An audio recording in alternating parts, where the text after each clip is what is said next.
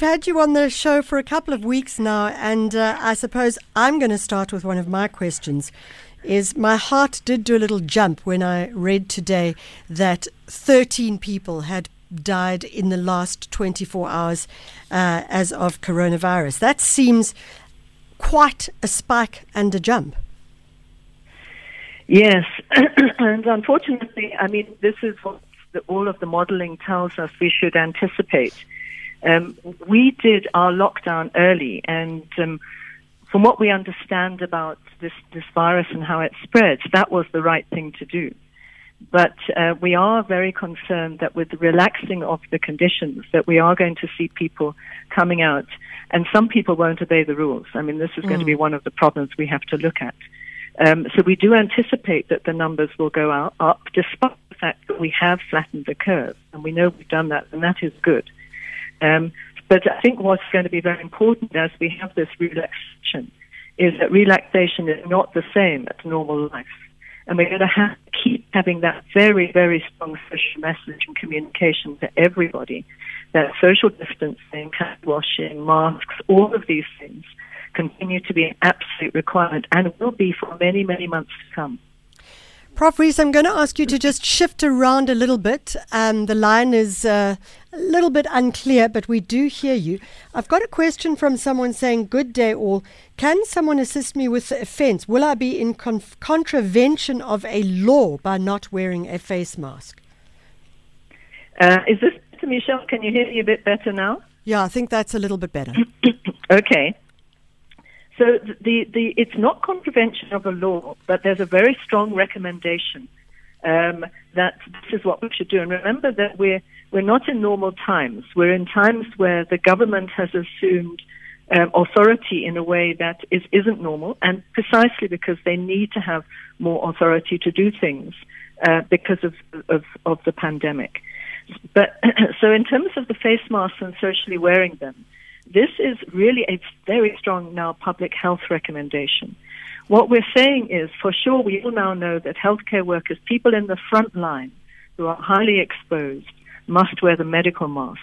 Yeah. But what we also understand now is that the, the homemade masks, and there are many really good products now out there and on the market, um, protect you from, they'll stop you. If you cough or sneeze, those droplets won't go out there. So if everyone starts to do this, for example, in a taxi, um, if there are two people in a taxi who are coughing or sneezing, and they might well be just because they've got a common cold, but those droplets are not going to get out into the taxi. So that's why we're strongly recommending that people should wear face masks. But we now know that these, these some of the droplets that carry the virus hang in the air for possibly up to hours. Yeah. And so it's it's important that people protect uh, what we call good cough etiquette, that you protect your face. So strongly, strongly recommended as a public health measure. And it's the kind of thing that if all of us in society start to do it, will become a norm, and then there'll be a real comfort around doing it. So we do have a question from Anonymous in KZN, and I must say it's a, it's a question that I um, did wonder myself um, saying, um, "Can you clear up when we look at best practice with those masks? Which one? Which way do we put it? The white on the outside or the blue on the outside?" well, now I don't know which mask they're talking about. Um, so it will depend on the design of the mask. Some of the masks, even the homemade masks, have got little respirator things in them, and then there'll be an instruction. If they're cloth masks, they're often the architecture of the mask you'll see is designed to the face. It's like almost like a little bit of a beak shape or a, mm. a rounding. That would be the side that you, you keep outside. But it, it's the white or the blue is difficult because I, without seeing the the mask they're talking about. There are masks that are sold in boxes in, yes. in the chemistries. Uh, probably possibly what they're talking about. I think they are those. Ones. Yes, those normally have a little little strip at the top. Yeah. And that little strip you mold over your nose, and that will tell you. So you mold that over your nose, and that will tell you which side. The, the side will go on your nose, and you'll squeeze it to the shape of your nose, because that will give you a tighter protection against your face. So, a question from Tish in KwaZulu Natal, and I'm going to give you the question and then we're going to go to the break and get your answer directly afterwards. Just Tish saying, could the professor tell us if there is any evidence of long term damage to the lungs in patients who recover from the infection? We'll go to a break, and when we come back, if you could answer that one.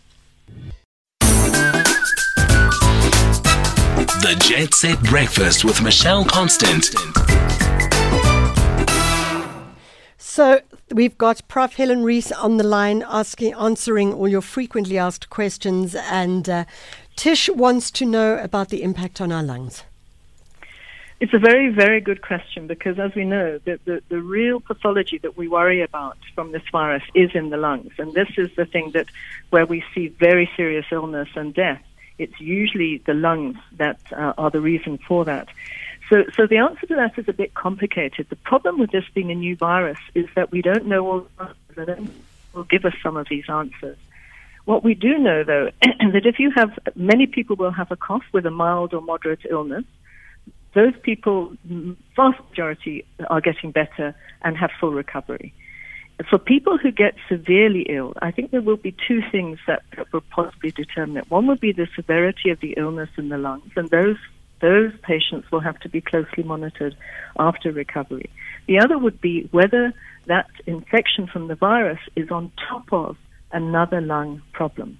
So if you have TB and you have the virus, or if you have a chronic lung condition and you have the virus, does that condition worsen? And those are the kinds of things that we're going to have to watch very closely. There isn't a definitive answer yet, but um, clearly the severity of the infection um, will require people to be very closely monitored after recovery.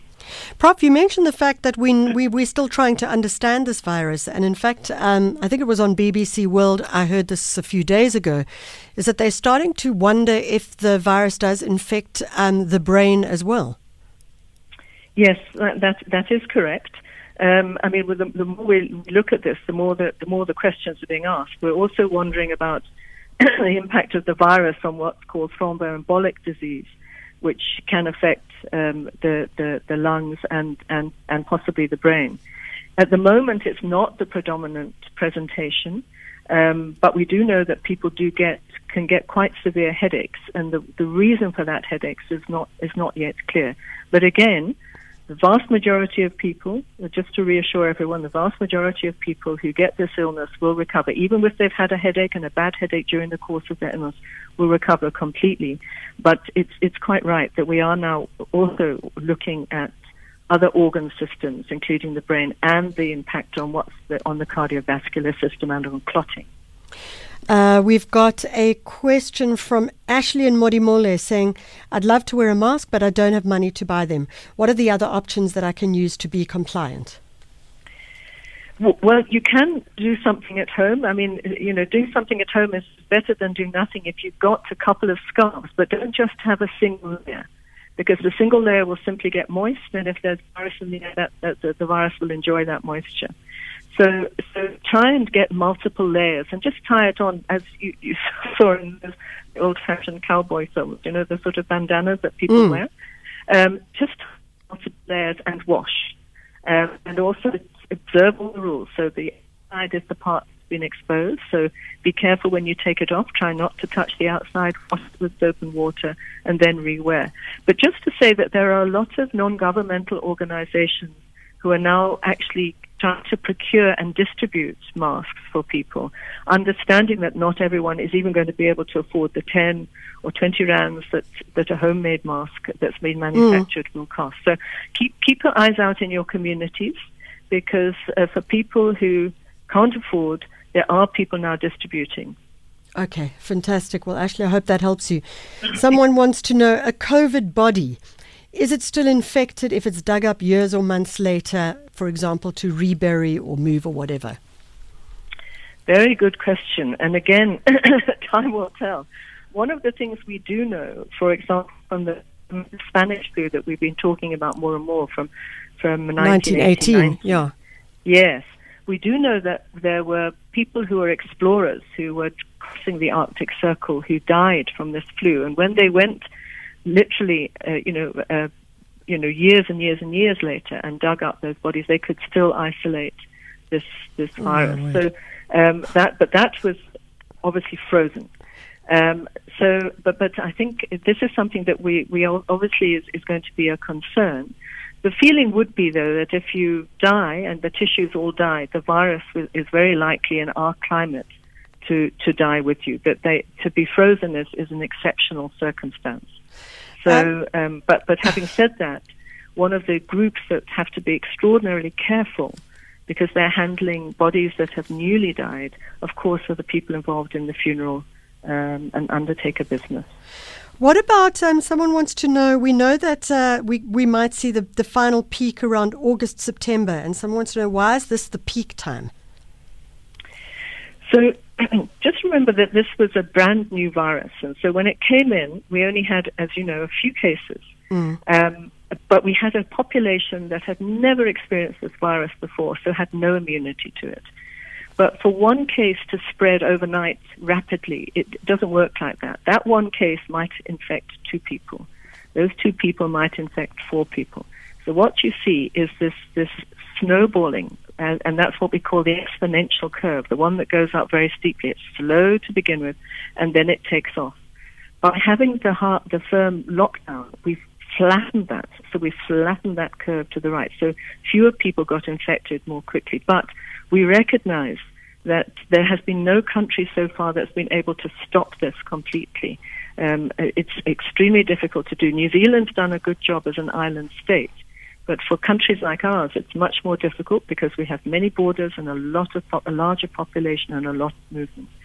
So what's going to happen is that the people who are vulnerable, you'll hit a peak and at that point, well, several things will happen. There'll be some people in the community that, because of their lifestyle, where they live, how they live, will, won't be exposed to the virus.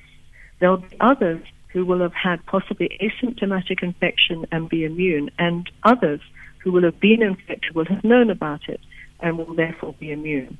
So, so we still think that have had the infection for most people will give even a limited period of protection against being infected. It's another area that's under having a lot of research done, but at the moment we do think that there'll be an element of protection if you've been infected both with symptoms or without symptoms. When you hit that peak, what's happening is that the virus is, is running out of vulnerable people to infect and it will start to go down. But for that to happen, it does mean that we're going to have to really adhere to all these public health measures. The fact that lockdown isn't severe doesn't mean, in fact, it's probably more important now that everyone really continues the hand washing, the social distancing. That is critical. Otherwise, that peak will be much higher than it would otherwise be. Prof, uh, our last question is what is uh, the temperature of high disease? I mean, not high disease. What what what is the te- what is the temperature of high um, fever? Um, now I'm not sure what they're getting at. There's, there's no specific thing that says, "Oh, if you have that temperature, you've got you've got COVID-19." Yeah. Um, we know that with many, many infections, they're characterized by having high fevers. Things malaria, people are familiar with. Yeah. Um, even seasonal flu, you can have very high fever. So there are many infections. That's the way the body responds to infectious diseases. Is that one way it fights it off is in fact that you get the fever and it's part of the body's mechanism to try and fight off this infection. So there isn't a particular fever level that says, ah, if I've only got temperature 37.8, I, am unlikely to have COVID. It doesn't work like that. Some yeah. people might have a very low grade temperature. Some people might have very high temperature. We're also seeing that people's temperatures go up and down um, in waves. So that you might be feeling okay, and then a few hours later develop a temperature and really feel quite bad. So there is no cut-off definitive temperature that's associated with the infection. Professor Helen Rees, once again, thank you so much for joining us. Uh, we really appreciate these insights.